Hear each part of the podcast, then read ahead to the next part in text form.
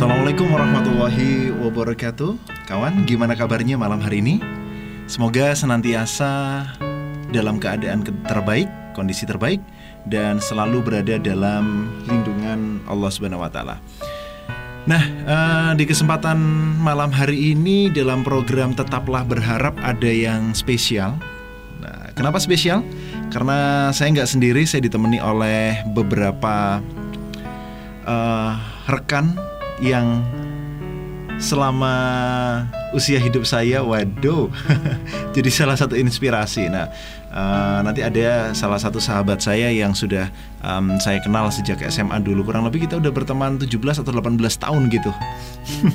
Nanti beliau juga akan hadir menyapa kita. Kemudian ada juga nih generasi milenial. Nah, salah satu penggawa dari podcast Kulminasi. Ya, kalau kawan pernah buka Instagramnya Kulminasi, ada gambar, video, dan lain sebagainya. Nah, itu bukan buatan dia.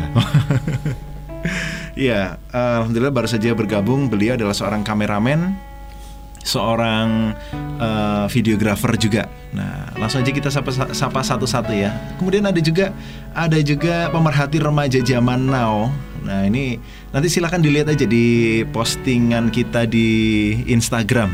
Nah, ini ada apa panggilannya? Kalau laki ke laki apa tadi? Heong. Ada yang wajahnya kayak heong.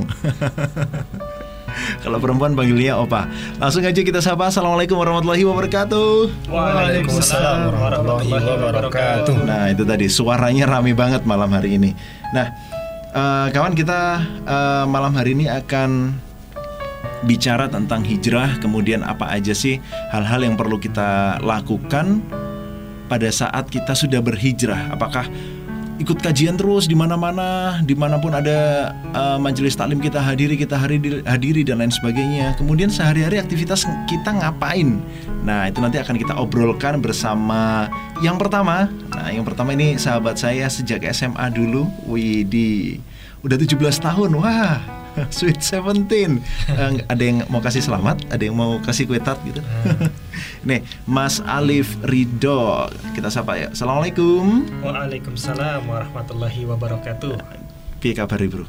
Alhamdulillah. 17 tahun nggak kerasa ya. Iya, 17 tahun nggak kerasa. Nah, tiba-tiba ada generasi milenial berasa tua gitu. Berasa tua. Gitu. Udah mainan FaceApp? Barusan. Oh. Iya, dapat dalilnya malahan. Oh, gitu. Nanti disinggung sedikit ya itu ya. Oke, boleh. Mainan FaceApp. Kemudian yang kedua ada Mas Farhan, kita sapa. Assalamualaikum Mas Farhan. Waalaikumsalam warahmatullah. Gimana kabarnya? Alhamdulillah, Ustaz. Alhamdulillah. Nah, Mas Farhan ini yang saya bilang bahwa kedepannya beliau akan jadi kameramen, videographer, kemudian apapun yang berhubungan dengan grafis. Nah, insyaallah beliau ini nanti orangnya. Sekarang aktivitas sehari-hari apa, Mas Farhan? Untuk aktivitas sehari-hari mungkin lebih ke ya mengelola sosial media. Oke. Okay. Berusaha ya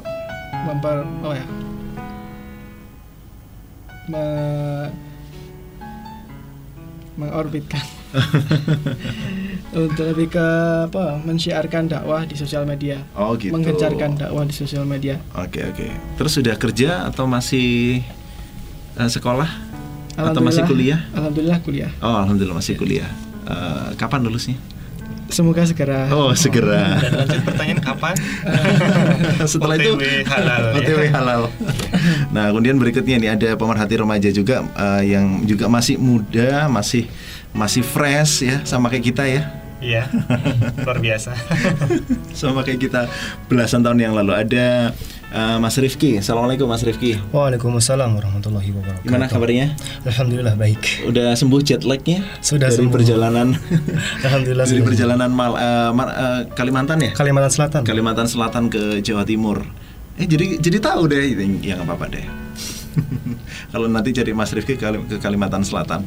Nanti kita akan ngobrol bareng-bareng rekan-rekan saya tentang hijrah zaman now. Apa sih bedanya dengan hijrah di zaman dulu? Kemudian apa yang sebaiknya setelah kita hijrah kita lakukan? Sebenarnya ada satu lagi nih, tapi kebetulan beliau malam hari ini nggak bersedia kita angkat suaranya ya. Beliau lebih asik dengan Adobe Photoshopnya. Sebenarnya ini sebenarnya enggak ya? Kenapa? Sebenarnya enggak? Boleh. Ada Mas David Emmanuel. Assalamualaikum. Waalaikumsalam. Nah, oh, itu dia suaranya. Nah, ini sebenarnya saya mau angkat juga beliau berapa tahun yang lalu mu'alaf ya? 14 tahun ya? 14 tahun. Sekitar 14 tahun yang lalu mu'alaf, kemudian mengalami kehidupan yang luar biasa gitu. Kemudian alhamdulillah, kemudian beliau juga sampai sekarang aktif untuk berdakwah begitu. Jadi walaupun namanya David tapi Ustadz gitu. Ustadz ya, jadi David. Ya Ustadz David. Baik, nanti akan kita lanjutkan obrolan kita di program Tetaplah Berharap dalam podcast Kulminasi.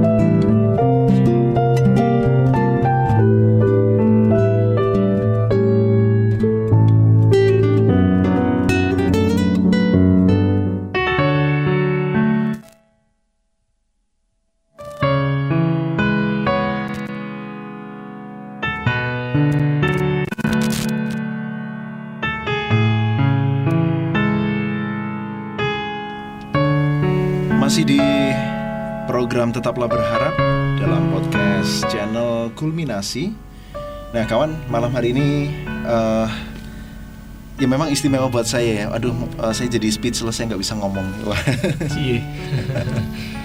Karena setelah 1 minggu yang muncul suara saya mulu gitu. Hari ini kita gerbek Kulminasi. Kita rame-rame dan insya Allah ke depan nanti akan banyak suara-suara lain yang akan muncul. Jadi kalau malam hari ada suara aneh di belakang kamu, cepat-cepat banyak baca Al-Fatihah. Iya, langsung aja kita ngobrol soal hijrah. Gitu. Saya ke Mas Alif dulu, yang dulunya kita sama-sama menikmati masa anak-anak, kemudian sekarang udah punya anak. Hah? Ya, dulu masa dewasa kita lewati barengan. Oh gitu ya, terus. Masa tua juga akan berakhir barengan. Alhamdulillah, insya Allah. Iya, jadi ada kisah-kisah yang memang ya nanti silakanlah Mas Alif cerita dulu. Jadi selama ini kalau kenal sama Dias itu gimana sih gitu? Apakah orangnya? Oh ini bukan tali kasih ya? Iya, bro kalau kita dulu SMA bro. Pasti beda ya keadaannya sama remaja zaman sekarang. Nah, kalau kita mau review dulu remaja kurang lebih kita berapa tahun yang lalu sih SMA itu?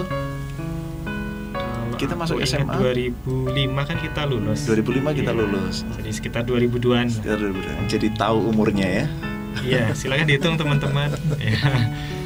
Kalau Mas Farhan sama Mas Rifki angkatan tahun berapa? Lulus SMA tahun berapa? Farhan dulu atau Rifki dulu? Iya sama aja. Kalau saya lulus tahun 2017.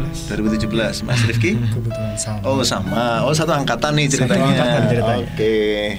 Iya 2005 ke 2017, berarti mereka masuk SMA 2014. Iya. Iya, kita 2002. Nah kalau remaja zaman dulu itu gimana sih bro? Ngomongin 12 tahun yang lalu ya. Selang selisih waktu yang cukup panjang ya, dekade lebih. Jadi ingat ya, 2 tokoh di movie yang lagi naik rating, Peter Parker sama Tony Stark. Kan dua generasi yang berbeda kan. Tapi dua-duanya di generasi yang berbeda ini bisa kolaps ya, bisa kolaborasi untuk bikin cerita yang menarik ya, tapi melawan kejahatan. Tapi ntar di ending siaran ini kita nggak mati kan? Ya, yang tua yang mati dulu. Kalau ngomongin dulu waktu kita masih ini ya bro, masih seusia teman-teman, mungkin kebanyakan yang dengar juga masih muda ya. Dibanding usia kita, mungkin yang dengar siaran kita ini kita masih muda loh ya, tapi ada yang lebih muda. Ya, itu ya kita masih dalam keterbatasan fasilitas ya. Kalau dikaitkan dengan suasana dakwahnya hari ini jauh lebih mudah terfasilitasi daripada kita tahun 2000 berapa tadi? 2002 kan? Ya, kalau zaman itu sosmed teman-teman ya, wabil khusus ini dua apa tadi? Hiong. Ya, kita impor ini teman-teman ya, dari Busan. Ya, kalau 2002 sosmed tuh masih terbatas ya. Jangan sosmed, gawai atau gadget yang kita punya hari ini tuh ya merek yang hari ini nggak bisa kita temui ya, yang sudah jadi fosil, sudah jadi batu. Artinya akses untuk informasi pun kita terbatas, kita bikin karya pun nggak semudah hari ini kita bikin karya dakwah ya, ya. Tapi semangatnya insya Allah samalah, kita nggak pernah kalah dengan anak-anak zaman now yang semangat dakwahnya juga luar biasa. Itu sih yang awal yang saya ingat itu. Oke. Itu aja yang diingat. Kenangan kita di kantin dulu. Ya, nanti kita bahas lah. Nah, kalau sekarang langsung ke Mas Farhan dan Mas Rifki. Kalau ya Mas Rifki dulu aja, remaja zaman sekarang itu apa aja sih aktivitas yang kemudian bisa menghabiskan waktu mereka sehari-hari? Kalau berbicara remaja, tidak jauh dengan kata sosmed. Kalau kita lihat dari anak cowoknya sendiri kan tidak jauh dari game, dari Mobile Legends, PUBG, Free Fire ya bagi yang bocah katanya. Zaman kita apa ya? Zaman kita congklak. Zaman kita apa dulu? Nggak ada. Winning Eleven di PS. Oh PS ya, iya emang. Nggak ada ya di HP. Nggak ada. Oh ada Snake. Iya. Game ular-ularan ya, makin panjang, makin seru. Terus gimana? Iya, tidak jauh dari yang tadi saya sebutkan. COC yang baru. COC masih ketika saya SMA masih. Oke. Masih ada Get Rich, masih ada. Saya kelas 3 SMA itu sudah mulai Mobile Legends. Jadi teman sekelas itu ngumpulnya Mobile Legends ketika nggak ada pelajaran, ketika istirahat, ke kantin. Mainannya HP semua. Smartphone tadi malah ketika saya usia SMP sudah masuk. Instagram sudah mulai. Instagram lagi rame-ramenya Facebook. Ya walaupun sekarang agak berkurang sedikit. Tapi tetapnya ke Instagram, iya, tetap aja nyambungnya ke Facebook. Tetap aja nyambungnya ke Facebook tadi. Oke. Itu fenomena zaman anak zaman now. Ini terus bro, mereka nggak pernah ngerasain kita punya Friendster ya. Iya, setting model Friendster itu gimana? Iya. Ngebayangin Friendster itu makhluk kayak gimana itu, Cik? Susah. Mereka melek, Friendsternya tutup. Iya. Terus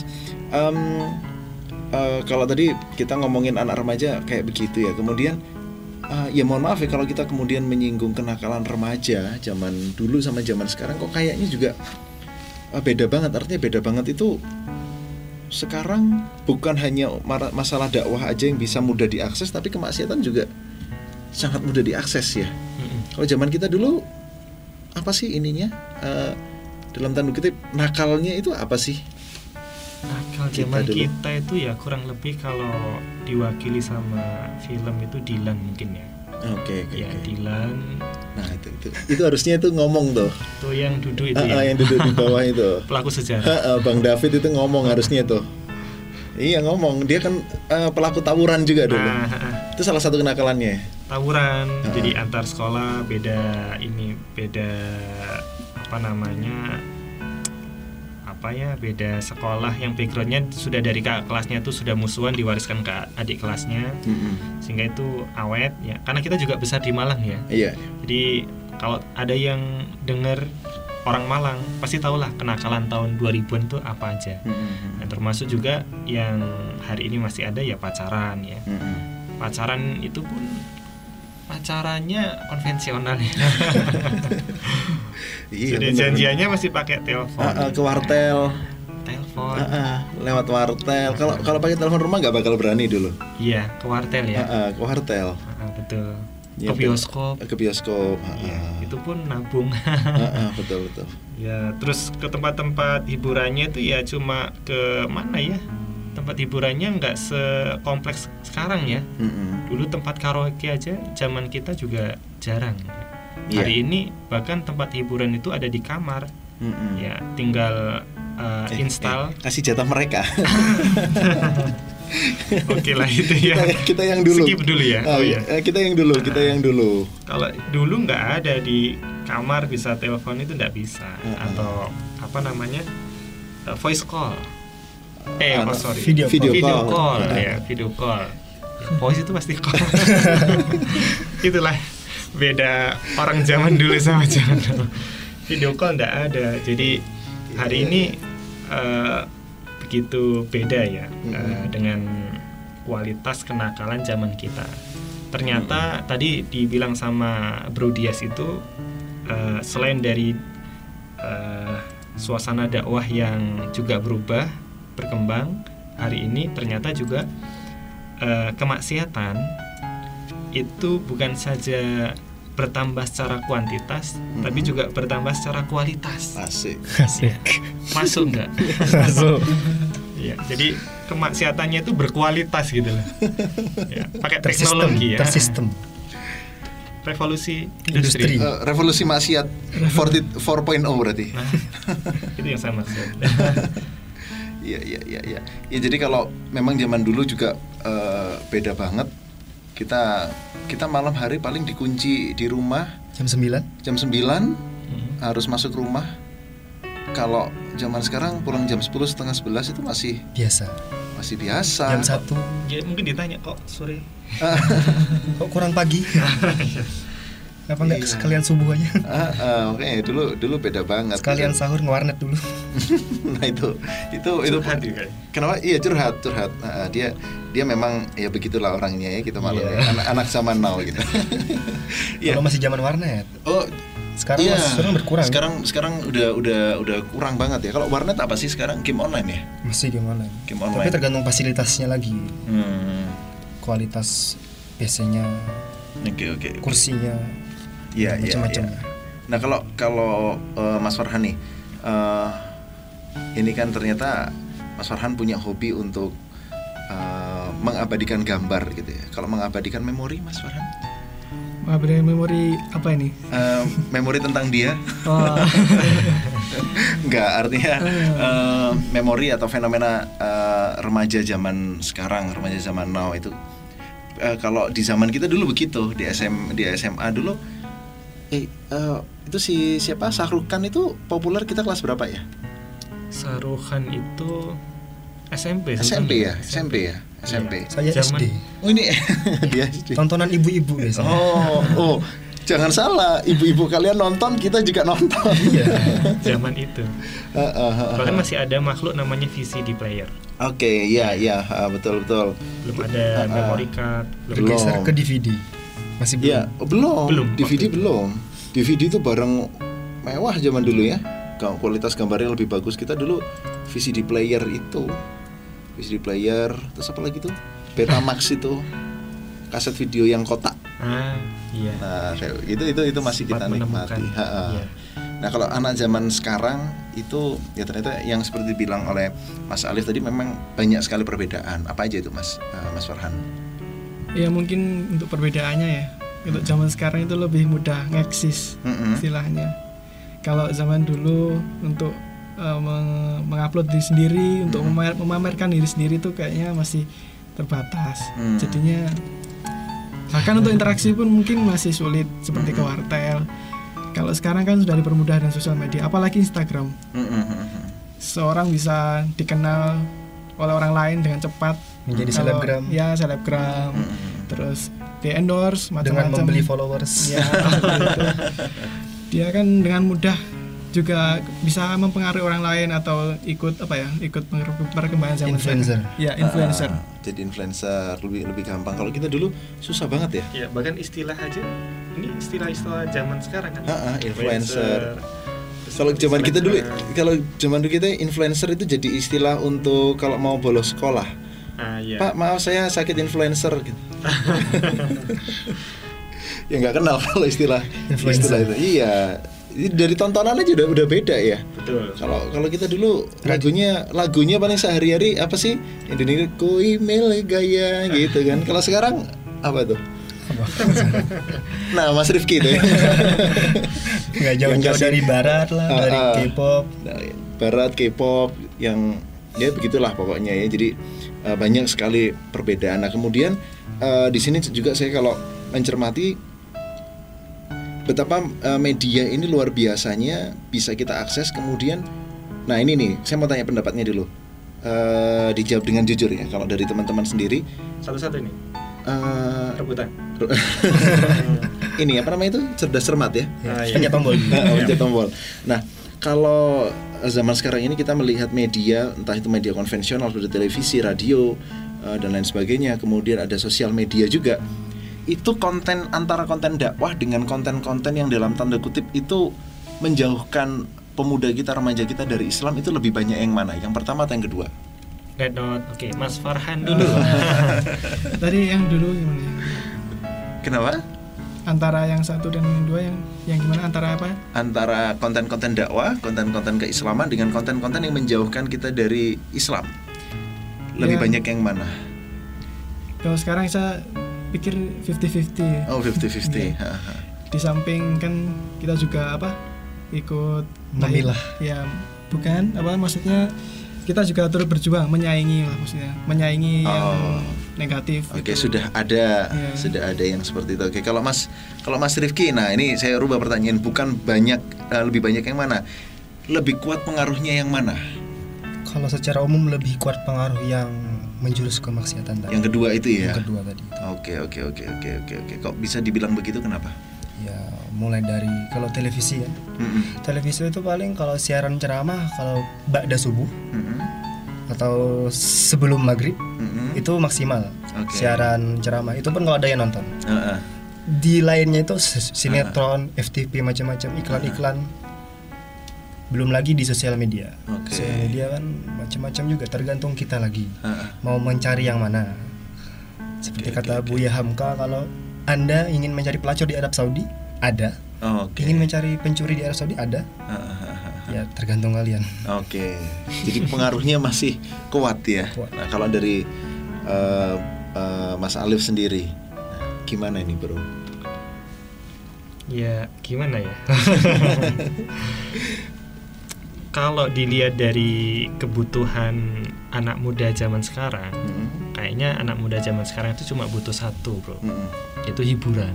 Okay.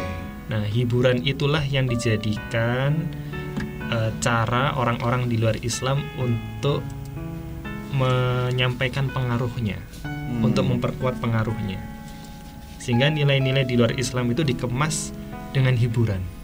Okay. Ya. Akhirnya nilai-nilai di luar Islam itu yang ya negatif ya pastinya ya, yang negatif itu mudah diakses karena dikira oleh anak zaman sekarang inilah hiburan yang lumrah gitu. Ya hiburan itu nggak bisa kita pungkiri lewat musik, lewat tontonan ya, video. Lewat lagu maksudnya. Ya lewat lagu, terus film ya. Dan banyak juga yang lain, misalkan ya kita tahu sendiri semua bisa diakses melalui sosial media gitu. Sehingga kalau ditanya lebih berpengaruh yang mana, sebetulnya kalau dikembalikan ke anak muda zaman sekarang, mereka lebih condong pada sesuatu yang berbau hiburan, dan celakanya hiburan itu mengandung pengaruh di luar Islam. Oke. So, solusinya? Nah, kita tahan dulu. Aduh, ini mau udah mau langsung aja. Oke, solusinya seperti apa dan beberapa hal yang harus kita lakukan, karena memang mau nggak mau ya kita, kalau kata Mas Rifki tadi, kita mau memilih yang mana, kita mau memilih bertahan dengan keadaan yang seperti ini dengan pengaruh-pengaruh negatif dari luar Islam, atau yang kedua ya kita mencari pengaruh dari yang mengajak kita kepada kebaikan. Nah, jadi jangan kemana-mana, tetap di program Tetaplah Berharap. Ini siapa sih yang bikin judul Tetaplah Berharap ini? Ribet banget. Stay tune di Tetaplah Berharap dalam podcast Kulminasi.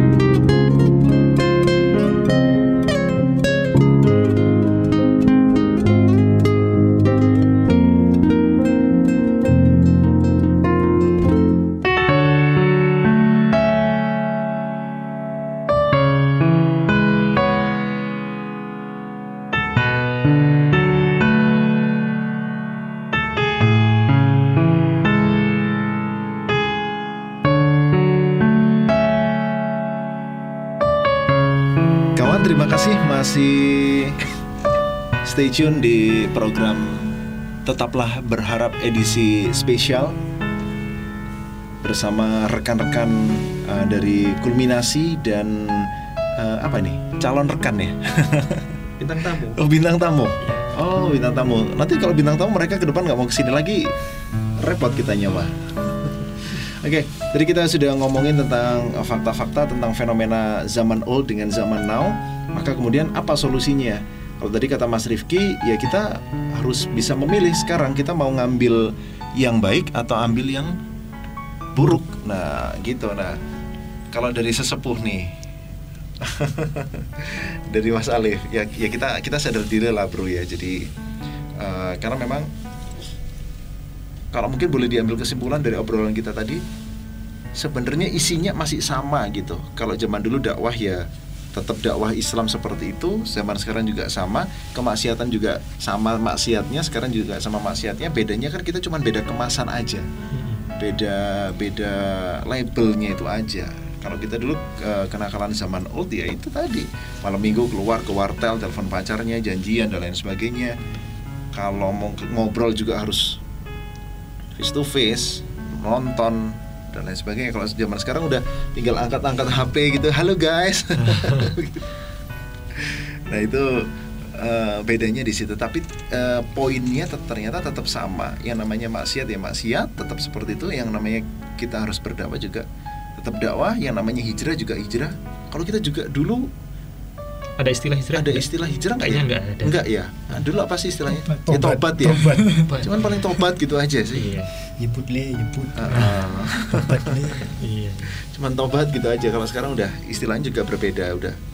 Udah hijrah begitu. Nah, kemudian kalau kita bicara solusi itu gimana Mas Alif? Iya. Kalau dengan fenomena kayak begini. Berarti yang kita jadikan topik pembicaraan di sesi ini adalah gimana bisa berubah ya, berubah. Karena tadi kan kita juga ngomongin tentang kondisi kita masing-masing ya di tahun-tahun kita hidup sama tahun-tahun ini. Kita masih hidup loh sekarang. Alhamdulillah. Ya. berarti kondisinya sama, kemasannya yang berbeda. Kondisinya masih banyak dihuni bumi ini anak-anak muda yang masih jauh dari agama, dari tuntunan Islam, cuma kemasannya berbeda. Ya, yang tadi ada istilah kualitas gitu ya. Kejahatannya berkualitas, ya, kemaksiatannya berkualitas. Kalau dulu 480, sekarang udah Ultra HD gitu. Wah, 4K. 4K. Ya, udah mau ngomong keduluan. Jadi gimana caranya bisa berubah itu dengan fasilitas teknologi, ya, terus sains yang semakin berkembang, kreativitas anak-anak muda yang hari ini pun menentukan wajah dunia gitu ya. Maka dengan itu semua yang kita miliki pada hari ini, kesempatan yang berharga itu, bahkan usia muda juga bagian dari kesempatan yang berharga itu, kita deketin aja ya orang-orang yang sudah expert, yang sudah punya pengalaman, punya kapasitas sebagai orang yang mampu menuntun kita untuk bisa berubah dan istiqomah. Oke. Cari guru ya berarti. Cari guru. Ya. Jadi ngomong saya tadi terlalu panjang ya? Enggak. Disingkat cari guru. Maaf loh. Saya nggak bermaksud begitu loh. Intinya cari guru. Core of the core-nya. Inti dari itu. Soalnya kalau siaran itu kan memang kita kadang-kadang harus memendekkan yang panjang dan memanjangkan yang pendek. Gitu. Jadi kalau kita dibilang, kalau kita langsung ngomong cari guru, anak sekarang mungkin nggak nyambung. Cari guru. Di sekolah guru juga banyak. Guru yang bagaimana? Guru yang gimana? Nah itu tadi disampaikan oleh Mas Alif. Ya kita cari orang yang sudah expert di bidangnya, sudah paham tentang Islam, ilmunya bersanad. Ya kayak itu tadilah penjelasannya Mas Alif. Intinya kita cari guru atau cari ustadz begitu. Nah tapi kan malu. Saya kotor penuh dosa. Kalian semua suci. Nah, kayaknya mereka lebih cocok nih. Iya kita nggak cocok. Nah ya kalau anak zaman sekarang nih Mas Rifki, sebagai anak zaman now, mau nggak anak muda ini, contoh Mas Rifki aja deh dulu. Yaudah ini aja. Sekarang saya kasih waktu untuk curhat. Gimana dulu ceritanya mengenal kajian-kajian Islam, kemudian mengenal dunia dakwah waktu SMA ini. Ya SMA lo nih, Mas Rifki nih, waktu itu ceritanya gimana? Waktu itu SMA. Oh, sekarang berarti sudah tua. Kalau dulu baru masuk sekolah itu sekitar semester 2, ada sebuah acara lah diadakan oleh sekolah dengan ngambil tema tentang pesantren Ramadan. Oke. Ya, lagi rame-ramenya pesantren Ramadan kan. Rame kedinginan ya. Diadakan oleh apa namanya? KSI atau Rohis dari sekolah. Jadi di sana kita diajak bagaimana caranya beribadah, terus bagaimana cara berakidah yang benar. Tadi terus dibahas lagi persoalan-persoalan yang menimpa umat Islam pada zaman itu dan solusinya seperti apa disampaikan ketika kita ikut acara tadi. Jadi nggak cari guru sendiri, cari ustadz sendiri nggak ya? Jadi sekolah tadi memfasilitasi. Oh, iya. Berarti zaman sekarang sekolah harus memfasilitasi kayak begitu. Harusnya lebih peka juga ya. Iya. Kondisi anak binaannya. Karena juga kalau kita serahin ke anak muda, ya kayaknya sulit juga kan. Kalau harus berpikir, aku hidup harus berubah. Henshin. Iya. Sekolah berarti harus fasilitasi lah. Soalnya kan istilahnya sekolah ini atau ya sekolah itu adalah institusi yang paling dekat dengan langsung bersentuhan. Jadi kalau ada kajian-kajian di sekolah, di kampus ya difasilitasi dong, jangan dibredel, jangan dipersekusi gitu kan. Oh nyindir ya saya. Pengalaman bro. Enggak pengalaman. Pelaku sejarah. Pengusirnya. Oh enggak. Jangan, aku alat kalau ngusir pengajian gitu. Tapi kalau kita SMA pernah ngusir konser ya dulu ya.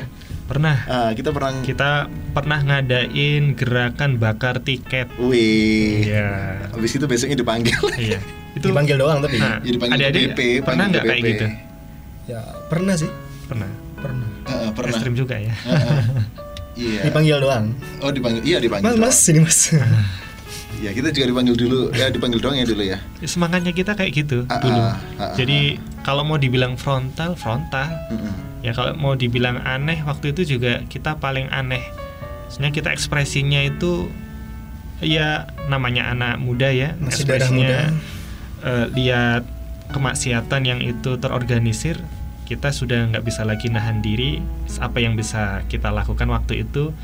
Kumpulin teman-teman, kita ceramahin mereka ya, kita ajak mereka. Ini acara nggak ada manfaatnya, anfaedah. Ketahuilah. Wahai orang yang beriman. Anyong ayuanas.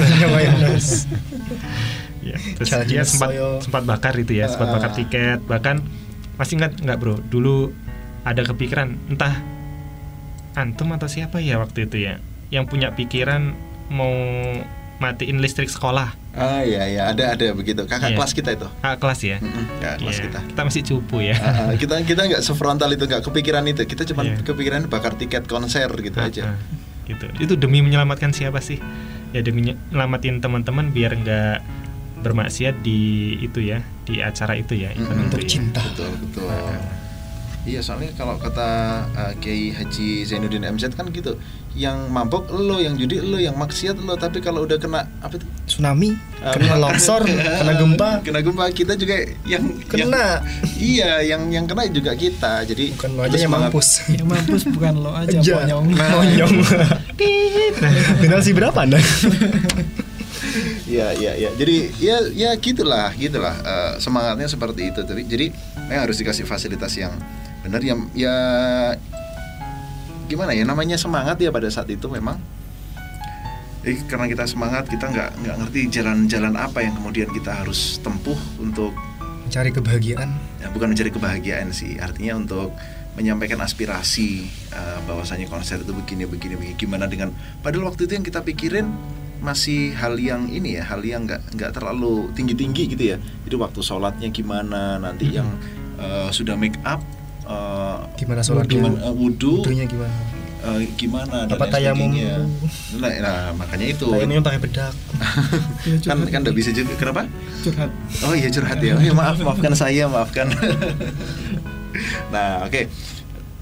Kayaknya ada yang pengen ngomong gitu. Nah, kalau Mas Farhan sendiri kemudian apa istilahnya, punya keinginan kemudian masuk ke dalam dunia videografi, kemudian fotografi, yang kemudian diarahkan kemampuan-kemampuan ini untuk dakwah Islam. Motivasinya apa, Mas?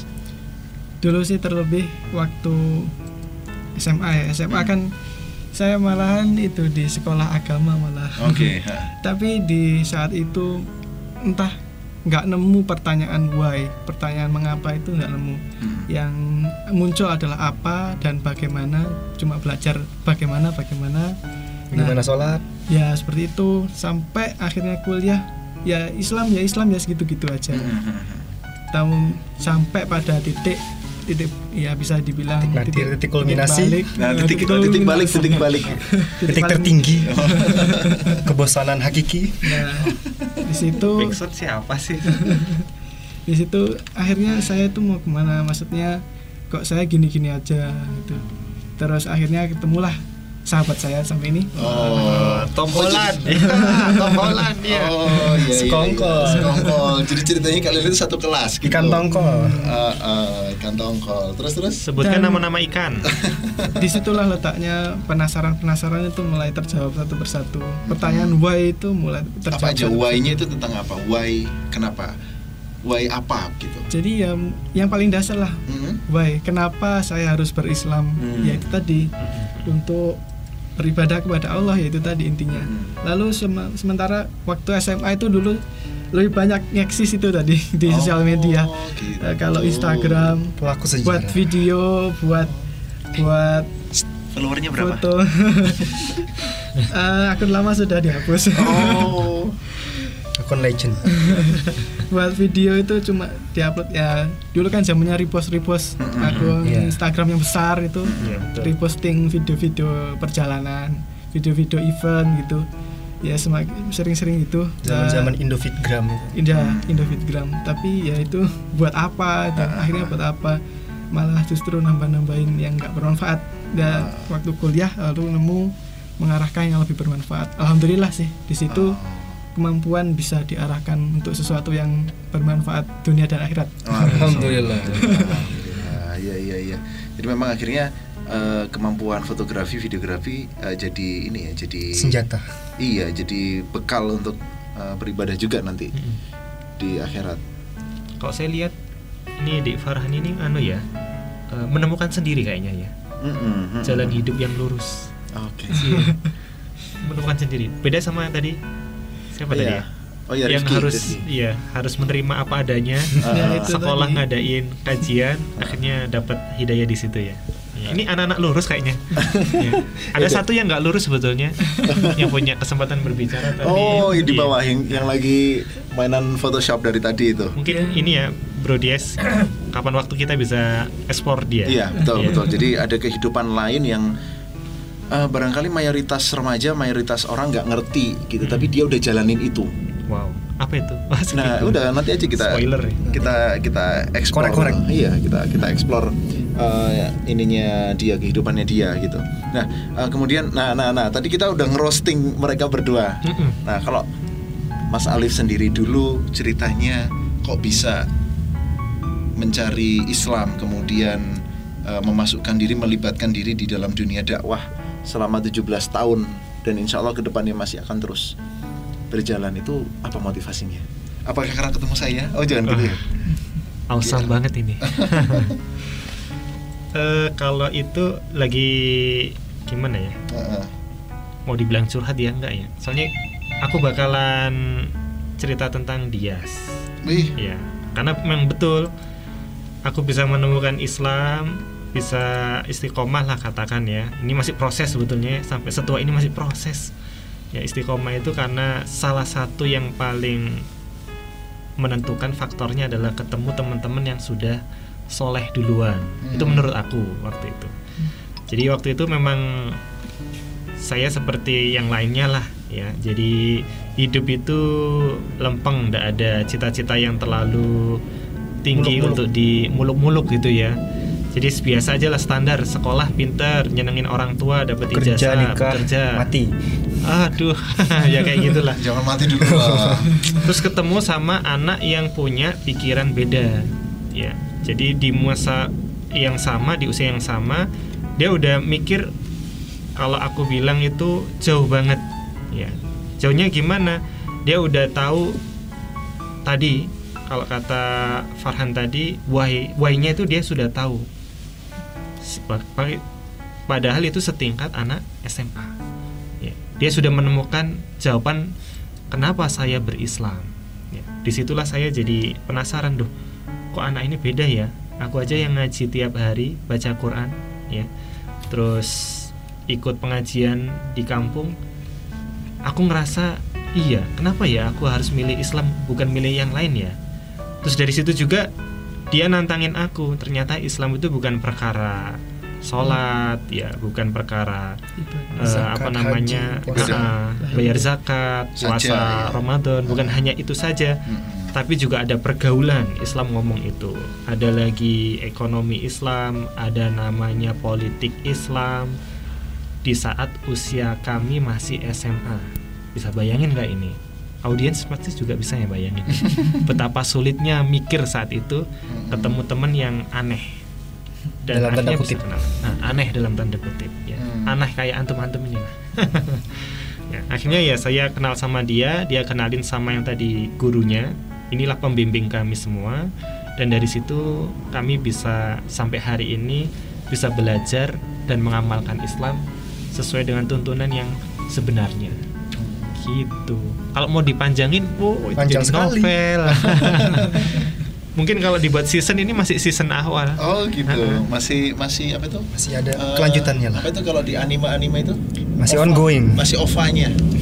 OVA itu di akhir. Oh, OVA di akhir ya? Wah, jadul saya. Apa itu namanya di awal? Masih teasernya ya. Oke. Ya, jadi karena memang berpikir ya. Memang berpikir.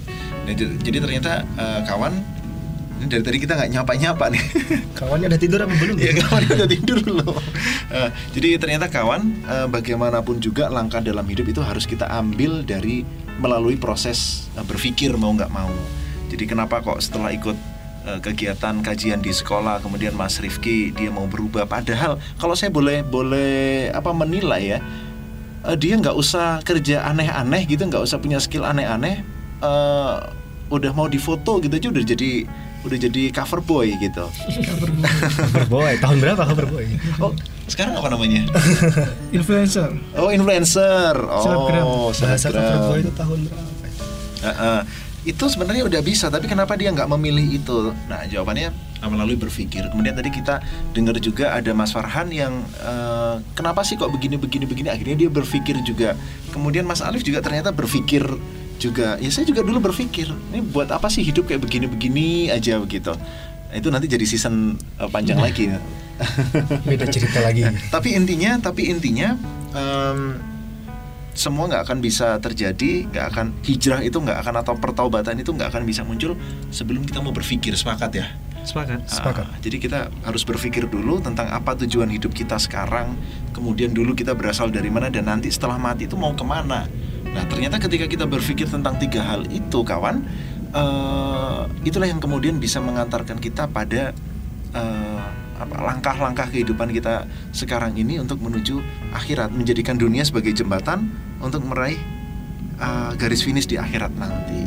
Nah, tapi bro, aku ingat zaman kita waktu masih sekolah dulu. Kalau dari angkatan kita, ya mohon maaf ini sharing sedikit gitu ya, dari angkatan kita dulu yang mengenal Islam, kemudian ngaji, ikut dakwah juga dan lain sebagainya, sampai nggak karu-karuan juga, dipanggil kesana kemari, artinya dipanggil karena kita menyebarkan pemikiran yang aneh itu tadi, menyebarkan ide-ide yang aneh itu tadi. Jumlahnya kan nggak cuma kita aja, nggak cuma 2 orang aja. Yeah. Dulu kalau aku nggak salah ngitung itu kita ada sekitar 9 atau 10 gitu ya. Beda satu angkatan juga ya itu? Enggak, satu angkatan. Ha-ha. Dari kelas antum ada berapa, dari kelasku berapa, dari kelas-kelas yang lain kan juga ada. Nah kemudian kok ternyata semakin kesini ya mundur dan lain sebagainya. Ya, kita juga nggak berharap kita bakal mundur gitu ya, karena ya kita pengennya mati dalam keadaan istiqomah dalam dakwah begitulah. Nah gimana kemudian caranya istiqomah? Ya kita tahan dulu di sesi keempat. Wah senang sekali nih, senang sekali. Tanpa skenario itu kayak gini. Betul sekali. Oke, jangan kemana-mana, stay di Tetaplah Berharap dalam podcast Kulminasi.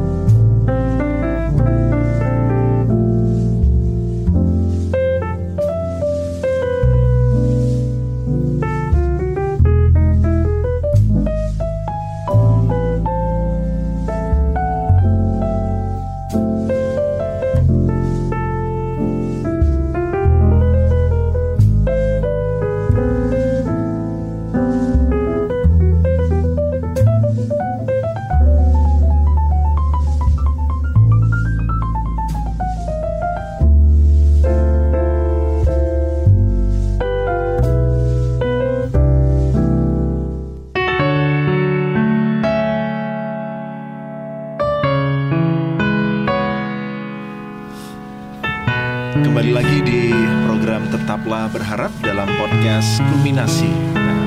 Alhamdulillah kawan, beberapa saat yang lalu ternyata di luar studio ada seseorang yang sudah menunggu untuk masuk begitu. Jadi kalau rekan-rekan mendengarkan musik yang sekarang kita putar ini, kemudian ada jingle di setiap program kita, ada high five, ada Tetaplah Berharap, kemudian ada lagi apa tuh? Jomblo Talk, dan berbagai macam backsound serta jingle yang kita pakai ya, karena memang kita menghindari bermasalah dengan hak cipta dan lain sebagainya. Akhirnya kami menciptakan musik-musik itu sendiri gitu. Nah, komposer kita kebetulan baru datang juga, ada Mas Rasyid, kita sapa dulu. Hai. Assalamualaikum. Waalaikumsalam. Nah, itu dia, merapat ke sini Mas Rasyid. Kenapa? Di sini aja. Nggak kedengeran suaranya, bro. Nah, merapat ke sini kita. Di bangku. Nah, kalau tadi kita ada kameramen Hijrah, kameramen yang mendedikasikan kemampuannya untuk Islam. Nah, ini ada juga beliau juga komposer musik, vokalis juga di apa tuh? Grup band yang udah turun itu loh. Ayam turun gelanggang. Iya, nama Instagramnya turun gelanggang. Iya, sama juga beliau bersama salah satu temannya juga menciptakan lagu-lagu yang bermuatan dakwah. Itu tadi, kalau kata Mas Alif, memang remaja kita butuh hiburan, anak-anak muda kita butuh hiburan. Nah, gimana ceritanya dakwah ini bisa menjadi sebuah hiburan yang baik? Jadi udah nggak usah cari hiburan, ya udah dakwah aja hiburannya, karena memang Islam itu asik gitu. Coba kalau kita tanya nih, misalnya nih ya, gimana hukumnya mengedit foto wajah pakai FaceApp? Nah, gitu. Nggak kita jawab di sini, langsung nanti cek postingan kita ya di Instagram, nanti akan langsung di upload. Nah, itu juga hiburan bagi kita. Jadi ternyata Islam itu adalah agama yang praktis, yang sebelum kita melakukan kita harus tahu hukumnya dulu. Jadi jangan sampai kita melakukan sesuatu kita nggak ngerti hukumnya. Gimana hukumnya bikin podcast? Nah, lo bingung kan? Wah, ini dalilnya mana dan lain sebagainya. Nah, maka harus kita pelajari. Jadi Islam itu asik. Gimana hukumnya menikah? Gimana hukumnya menikah dengan teman sekampus? Nggak boleh teman sekampus, jelas haram itu. Teman sekampung, apalagi teman sekampung, karena cuman batasannya cuma 4. Kalau ke satu kampus itu berapa ratus orang gitu. masuk. Iyalah, harus masuk lah. Gua nonsarnya. Nah, langsung aja kita ke Mas Rasyid ya. Nah, Mas Rasyid, tantangan untuk menciptakan musik, composing musik yang Islami dengan yang umum atau konvensional itu apa? Ya, saya sapa dulu. Assalamualaikum warahmatullahi wabarakatuh. Oke, waalaikumsalam warahmatullahi wabarakatuh. Santun sekali. Iya, jadi tantangannya sih kalau musik ya tanpa tuntunan syara ya, tanpa hukum, tuntunan syariat Islam begitu ya. Itu kita mau bikin apapun, pakai kosakata apapun, kita mau mengarahkan orang buat memikirkan sesuatu apapun, itu kita bebas banget gitu ya. Tapi ketika kita membuat sesuatu ya, yang itu kita memperhatikan koridor syariat Islam, maka ya kita harus menyesuaikan dengan itu ya. Yang seringkali itu menjadi batasan ya, batasan-batasan. Oke, contohnya. Misalnya apa ya? Misalnya kita lirik-lirik yang kayak aku mencintaimu, aku mencintaimu lebih dari apapun gitu lah. Itu kan aku mencintaimu. Itu kan contoh lirik yang di sana itu kita melebihkan cinta kita kepada sesuatu yang lain selain cinta kepada Allah SWT. Bisa hidup tanpamu. Nah, itu salah satu contoh ya, lirik-lirik yang tidak syar'i. Hanya kamu, kamulah satu-satunya gitu. Nah, gitu. Tapi yang terpenting, yang paling penting itu niat ya. Niat. Okay. Kita kalau sudah paham bahwasannya kita ngikutin nih yang namanya syariat Islam, kita ikutin, kita jadikan pedoman, kita jadikan sesuatu yang menuntun kita, nanti kita akan masuk ke dalam surganya Allah ya. Maka ketika kita sudah tahu ternyata tujuannya ke sana, maka kita pasti akan sungguh-sungguh, nggak akan menjadikan itu sebagai hambatan. Kita malah fun dengan apa yang sudah kita lakukan, dan kita semakin bersemangat karena kan nggak banyak ya yang namanya musisi yang di sana berkecimpung menyampaikan, ya, menjadikan musik ini menjadi sarana untuk dakwah gitu. Oke. Jadi makin kreatif ya sih. Iya, kreatif dong. Rasyid. Iya, Kak. Nah, itu tadi kalau musisi udah ngaji omongannya beda udah. Pokoknya dikit-dikit liriknya harus sesuai dengan syarak. Nah, kebetulan salah satu perlengkapan kita di studio. Mainkan. Nah, oke. Okay. Minta refnya aja dari salah satu dari ini. Dari tema kita kan malam hari ini hijrah, kemudian gimana caranya hijrah itu bisa istiqomah. Nah, saya minta refnya aja, Mas Rasyid. Istiqomah hijrah. Pakai yang itu aja. Oh, pakai yang itu, oke. Okay. Kapunya dilepas nggak nih? Iya dong, lepas aja. Dilepas. Saya kan pro. Oke. Relatif sih pro. Pakai capot enggak? Nggak pakai apa-apa pro. Tetap soleh tapi sombong sih. Iya. Karena nggak ada manusia yang sempurna. Asik. Asik. Aku di belakang mesin.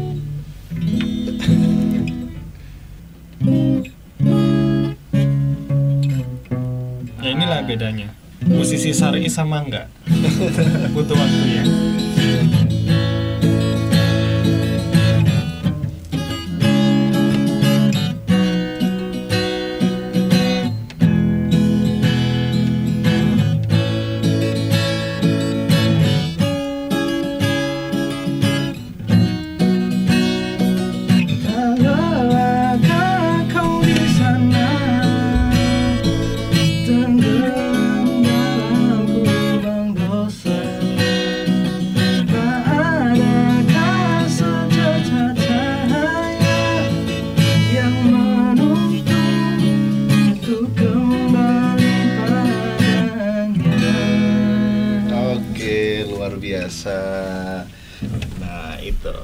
Lengkapnya gimana? Lengkapnya follow Instagramnya @turungelanggang. Iya. Yeah. Betul ya? Betul. Oke. Okay. Kenapa kok turun, Mas? Ya karena kita udah lama berdiam diri di kamar di atas kasur, maka saatnya kita turun. Oh kasur. Gitu. Iya benar banget. Nah ngomong-ngomong soal kita harus turun, kalau istilah zaman dulu kita apa bro? Turun gunung ya? Wah harus turun gunung nih gitu. Nah kira-kira gimana sih? Cara supaya orang-orang yang udah hijrah, orang-orang yang mengenal Islam, kemudian dia mulai mengkaji Islam supaya istiqomah gitu. Kapan waktunya turun gunung? Dan caranya turun gunung pakai apa? Monggo Mas Alif. Aku lagi ya? Iyalah. Yang tua duluan. Iya, kita itu boleh jomblo bro. Ya waduh, ini motivasi buat teman-teman yang masih muda ya. Sebenarnya boleh kita jomblo. Boleh jomblo, tapi dakwah nggak boleh. Okay. Nah, maksudnya? Nggak boleh jomblo dakwahnya. Jadi dakwah itu nggak boleh sendirian. Oke. Okay. Kita itu boleh milih sendirian untuk memantaskan prosesnya, tapi untuk dakwah kita nggak bakalan bisa sendirian. Termasuk kita kalau mau istiqomah juga nggak bisa jomblo. Ya kita kalau mau istiqomah nggak bisa sendirian. Pasti butuh teman-teman, pasti butuh komunitas ya, pasti butuh peran guru, tadi pembimbing ya. Nah disitulah insya Allah tips yang paling mudah kalau kita mau bisa berubah, bisa istiqomah, bisa hijrah. Oke, gitu oke. Bro. Jadi setelah hijrah cari guru tadi, kemudian mau nggak mau memang harus barengan, ya. Dakwah gitu. Jadi supaya masuk surganya bareng-bareng gitu. Iya. Betul. Oke, iya. Nah, kalau untuk generasi yang muda nih, apa sih tipsnya? Contoh nih, orang-orang yang baru yang istiqomah, yang berhijrah dan lain sebagainya, atau siapapun dari di antara kita lah. Kita kan udah, juga punya sosmed. Nah, gimana supaya sosmed kita berkah gitu? Mas Farhan monggo. Untuk sosmed yang berkah ya. Ya banyakin follow yang akun-akun yang berfaedah. Terus terlebih mempertimbangkan lagi apa yang di post itu kira-kira bermanfaat atau enggak. Oke. Kalau bermanfaat itu bisa jadi ladang pahala, pahala jariah. Kalau itu justru buruk, itu bisa jadi dosa jariah. Nah, mantap ya. Ustaz. Amin. Udah. Nah, kemudian kalau pesan-pesan buat anak muda, sekarang itu memang kan ya alhamdulillah ya beda-beda dengan kita dulu. Anak-anak SMA sekarang kalau saya lihat juga mereka sudah punya cita-cita yang bagus. Mereka udah, saya kepengen jadi ini, jadi itu dan lain sebagainya. Mereka serius ngejar cita-citanya. Nah, kemudian apa nih tips dari Mas Rifki untuk anak muda supaya cita-cita mereka juga bisa mengantar, juga bisa berkah lah, intinya begitu. Gimana? Kalau berbicara cita-cita, semua manusia pasti ingin merasakan kebahagiaan. Tinggal bagaimana kita lihat kebahagiaan itu hakiki ataukah kebahagiaan yang semu. Oke.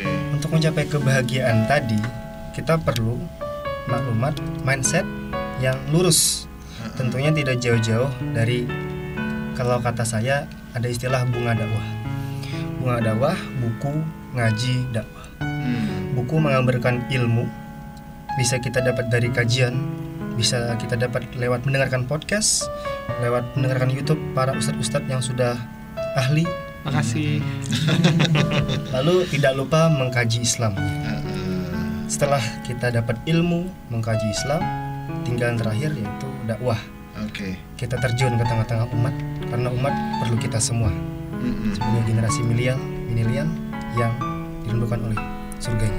Iya, betul. Apalagi kalau podcast ini memang ya salah satunya kita bikin podcast Kulminasi itu kan juga latar belakangnya itu juga ya. Jadi supaya dakwah ini bisa diterima dengan mudah di kalangan remaja, anak muda, generasi milenial. Jadi biar nggak bosenin begitu kalau dengerin dakwah. Jadi kadang kan orang melihat sesuatu dari kemasannya dulu. Jadi kita kemas dengan sebaik mungkin. Jadi kita bikinin komposing musik yang memang orisinil karya Bang Rasyid gitu. Kemudian nanti bagaimana caranya supaya konten-konten kita juga fresh. Nah, kami juga mengundang buat kawan yang ingin kisahnya, cerita hijrahnya atau pengalaman-pengalaman dalam hijrah, istiqomah, dakwah dan lain sebagainya yang inspiratif untuk bisa di-share ke Instagram kita ya. Iya. Silahkan di-share via DM. Nanti kisah-kisah itu tadi akan kita angkat. Supaya apa? Supaya pengalaman indah itu enggak kamu nikmatin sendiri, enggak disimpan sendiri gitu. Jadi kalau ini ternyata Mas Rifki punya kisah indah dulu, dia akhirnya hijrah. Mas Farhan juga, kemudian ada Mas Alif yang katanya dulu bertemu dengan anak yang aneh begitu. Saya pun demikian. Kemudian Bang Rasyid juga begitu. Nah, tentunya kisah-kisah ini paling tidak nanti bisa menjadi motivasi bagi rekan-rekan yang lain untuk bisa masuk di dalam lingkaran orang-orang yang soleh. Walaupun kita sekarang tetap masih dalam taraf berusaha ya, berusaha menjadi orang yang soleh. Walaupun nggak ada yang sempurna, tapi ya paling tidak apa yang kita lakukan itu bisa menjadi kalau kata Mas Farhan tadi apa pahala jariah, supaya nggak jadi dosa jariah. Nah, karena apa? Karena ini yang saya yakin ya, kalau kita justru diam, kita nggak menyibukkan diri dalam dakwah, kita nggak menyibukkan diri dalam bikin konten-konten yang produktif untuk bisa menyebarkan dakwah, itu tadi kalau kata Mas Rifki ya akan terjebak dalam aktivitas-aktivitas dengan gadget yang sia-sia, entah itu main game, apalagi tadi sosmed, buka-buka sosmed, scroll ini. Kalau online shop nggak apa-apa sih masih, apalagi buat beli lampu untuk studio kita nggak apa-apa, saya sangat menerima. Ini apa? Stalking mantan, habis mutusin pacarnya kan? Stalking artis gitu. Kalau artis hijrah gimana kan? Kalau artis hijrah alhamdulillah nggak apa-apa gitu. Di stalkingin juga dibaca kisah-kisahnya, bukan stalkingin mantan gitu. Di sini ada yang punya mantan. Kalau ada yang punya mantan, hari Sabtu kita bahas, kita kupas di Jomblo Talk. Kemarin udah bahas mantan sih, move on dari mantan gimana caranya. Nah, sekarang kita move on dari kehidupan kita yang lama ke kehidupan yang baru. Tadi yang bisa saya simpulkan adalah kita cari teman, kita cari komunitas yang memang bisa sama-sama menghantarkan kita untuk meraih kebaikan. Kemudian kalau punya sosmed, manfaatkan sebaik mungkin untuk bisa kontribusinya ada di dalam dakwah. Kemudian kalau pengen punya cita-cita, ya raih apapun itu cita-citamu, asal cita-cita itu tadi bisa mengantarkan kita ke surganya Allah. Artinya apa? Bisa berkontribusi untuk umat ini. Nah, gitu. Jadi kurang lebih obrolan kita selama 1 jam lebih ini tadi semoga menjadi ya sesuatu yang bermanfaat buat ya buat saya terutama, amin. Buat kita semua, buat kawan juga. Nah, insya Allah episode spesial Tetaplah Berharap di malam hari ini harus segera berakhir dan kami pamit undur diri dari ruang dengar kamu.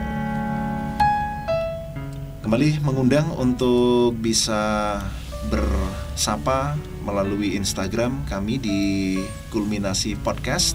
Silakan memberikan masukan, saran atau apapun yang bisa menjadikan kualitas podcast kami atau meningkat kualitasnya. Dan kalau ada kisah-kisah yang inspiratif, kisah hijrah, kisah move on, silakan di-share juga. Akan kita sampaikan dalam bentuk episode podcast. Dan identitasnya gimana? Identitasnya kalau mau dirahasiakan bisa dirahasiakan. Boleh, yeah. Kalau mau di-share juga bisa di-share begitu. Dan akhirnya saya Ahmad Adyasta ditemani oleh teman Alif. 17 tahun saya. Wow, Alif Rido. Alif Rido, ada kameramen kita Farhan. Dan siapa tadi? Opa siapa? Hyung Rifki, ada juga komposer musik kita Alimuddin Rasyid dan yang lagi utak-utak Photoshop di bawah di sana. Nah, ini suatu hari akan jadi inspirasi buat kita semua ya. Yang mu'alaf itu gimana perjuangannya untuk berislam dengan baik. Itu ada Mas David di bawah sana. Mengucapkan terima kasih atas perhatiannya dan mohon maaf kalau ada kurangnya, dan kalau ada lebihnya gimana? Dibalikin atau dikasihin aja? Dibagikan aja. Oh, dibagikan aja. Oke, bagikan kepada yang lain dan juga share link podcast ini supaya manfaatnya bisa dirasakan oleh teman-teman kamu yang lain. Billahi taufiq wal hidayah. Wabillahi taufiq wal inayah. Wassalamualaikum warahmatullahi wabarakatuh.